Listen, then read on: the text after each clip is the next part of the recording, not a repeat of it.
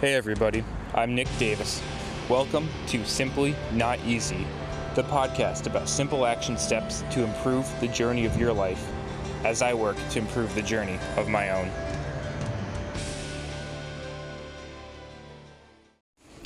Hey, what's going on, everybody? Welcome back to Simply Not Easy. Hope you're all having a good day out there today. I know today's been a fun one for me. Um, pretty low key, pretty casual day, getting some good rest, relaxation, recovery in there. So certainly no no complaints on my end. Uh, spent part of the day. Um, so my housemate, she's a nurse, and uh, she was having one of the surgical techs on her team. She's having some back pain for honestly quite a long time. So we're gonna relate today's Workout Wednesday episode to that. Um, but I spent some time kind of working going to the clinic, working with him a bit, um, which was sweet. You know, spreading the name of physical therapy, spread, spreading my own name, kind of showing what we as a profession can do, getting a good chance to talk to him for a bit, um, and meet a lot of their other medical team too. But um, the number one thing, most important thing, was we were able to get some real solid answers for him. Some things that he had been uh, concerned about for a while that wasn't really terribly sure where to go. And in addition to that, um, yeah, we're just we're really able to help them out big time. So it's it's always good when you do that, and the people are really bought in and invested and trust in the process too. Well, we're gonna. I'd love to kind of get into all the reasoning, the tests, and everything I did with this um, patient. We'll say client of mine, um, but we're gonna skip ahead a little bit. One of the um, factors that he had at play was he had a big kind of rib flare, which the angles of the ribs weren't necessarily altered themselves, but more of what was going on was he was hinging, he was having a lot of extension from his thoracolumbar junction. So the intersection between the top of the lumbar spine and the bottom of the thoracic spine. This is very, um, and so um, by having the ribs kind of flare forward, flailing out, um, what happens is between the anterior and the posterior, they're kind of mirror images of each other, or they're they pull and tug like a similar rope. So as the anterior ribs kind of flare forward and flare out, that's really a sign of extension or likely overextension, hyperextension at a specific segment in the low back area. So we've got to be extremely mindful of that. And that's really kind of the sign that we we oftentimes look for a lot. And so as we kind of continue forward along this way, this is very similar to how in the cervical spine and more well I should say uh, lower cervical upper thoracic spine and kind of the other junctional area and the manubrial test in physical therapy. We look at different uh, neck positions, movement of the manubrium around, about how what that indicates for us in the upper thoracic spine area. So they can tell us a lot. But anyways, he's having uh, some irritation with certain patterns of rotation and especially sensitivity to extension in that thoracolumbar junction. He was having uh, referred pain signals down to his um, kind of right flank area. Um, he described it as the L4, L5 area is really a bit higher than that. It's kind of lateral flank. Um, he attributed that to what he thought was a disc at the time, um, herniated disc, and he's seen something on imaging with that. But we certainly know that that doesn't always correlate. The imaging doesn't always correlate with um, actual pain perception. So the pathological structures, especially um, in the back, may be a predisposition to pain, may be a potential for irritant, uh, may show a history of past trauma, but they, in of themselves, do not inherently indicate pain. Um, there are times when you know it matches the clinical exam, and yeah, it's good.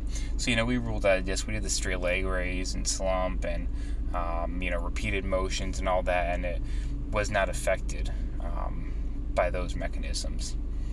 But what we did do is we kind of looked at his rib flare. We looked at um, getting a better understanding through palpation on that area and really working for him on a lot of abdominal control. Now he and not just general abs, general core, but local stabilization too. So we talk about the kind of the core as in both local and global. Local is like at that segment, at that movement segment. What are you able to do? Can you control that? Uh, then, in addition to that, globally, can you activate the whole core and have a good, robust, solid nature? So, we worked on specifically training, kind of retraining those patterns of the rotatores, the multifidi, those small local spinal stabilizers. And in addition to that, we also worked on okay, let's integrate these into a larger movement pattern. He had some hip abductor weakness um, and a lot of lumbar stiffness in the way he was walking, so we kind of helped activate that again, get him back going on a good solid track that's going to give him a good foundation overall. But then after we worked on that, we worked on okay, let's utilize that in a functional position now. Let's work on you know some of the deadlift motion because he does a lot of lifting and a lot of standing during the day. So we've got to be able to work on that. And he even mentioned that. So we changed up his uh, deadlift pattern big time, which we were able to see um, him hyperextending through that segment. But he was eventually able to control it through that. So it's awesome. I mean, I, I um, asked him if I could borrow his phone. I recorded him doing it so that he can kind of see, hey, the good, the bad, and the ugly, and anywhere on the spectrum. And we were able to get him a. Uh, a video segment of himself doing it where I'm like, hey, here's the awesome part, here's the not awesome part. See how you change that there, and that's the perfect way to go. So we're going to use that as a tool for him to study as well, for him to kind of learn from that as he continues to go along. So I'm a big fan of that for education and saying, hey, I don't need permission to kind of record them on my phone and all liability with that. Let me record them on their own device so they actually have the access to that that they need. So I'm a big fan of that. But anyways, today for Workout Wednesday, our core stabilization. That's the big message for today is that our core stabilization starts truly from the core. It starts in the local segment to um, stabilize any segmental dysfunction that is occurring at the time.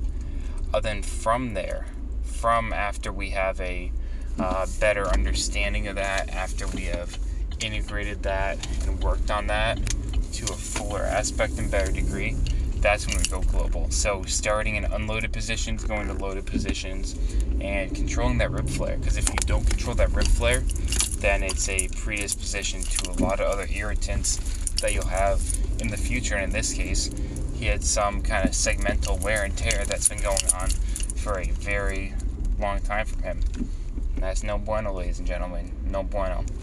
And for this being a kind of pretty young, active dude, he wants to be able to get back out there and do it, not for only his MMA fighting kind of workout style that he likes to do, but also just for his job. I mean, being a surgical tech, you got to stand there for a long period of time. And he was, you know, crazy stiff in the thoracic spine, rounded shoulders. So we worked on that, worked on some stretches and exercises to connect it up and down the chain. But kind of whatever you do, make sure you start with that proximal stabilization and oftentimes for people in terms of the motor control, especially when you get the arms and legs having a higher demand, they lose that in the middle. The ribs flare out. So let's get something to understand this rib flare for people so that we can actually do something about it in the future. All right, y'all. Thanks for tuning in today. And again, remember, the anterior and the posterior, they're usually just, they're extremely connected. And that often, you know, because we can't necessarily without like taking in a deep breath of air, and even then it's limited. We can't necessarily widen or thicken the amount of space that we occupy. Um, we can't uh, change kind of our our depth of our cells, so that as the anterior posterior moves, it's one side or the other. So oftentimes when something's going on in the front, it's really going on in the back, and vice versa. So let's pay attention to that. Let's be mindful of that and so that we can actually find success going forward in the future. All right, y'all. Thanks for tuning in. Keep it real. Keep your rib flare in check. Keep it in check. I mean, there's absolutely a reason out there why we see this a lot, why it can cause a lot of irritation, a lot of breakdown. Do something about it. Y'all are smart. You'll get it. Let's make these workouts happen. Let's make this uh, be very purposeful out here. Alright, y'all. Thanks for tuning in.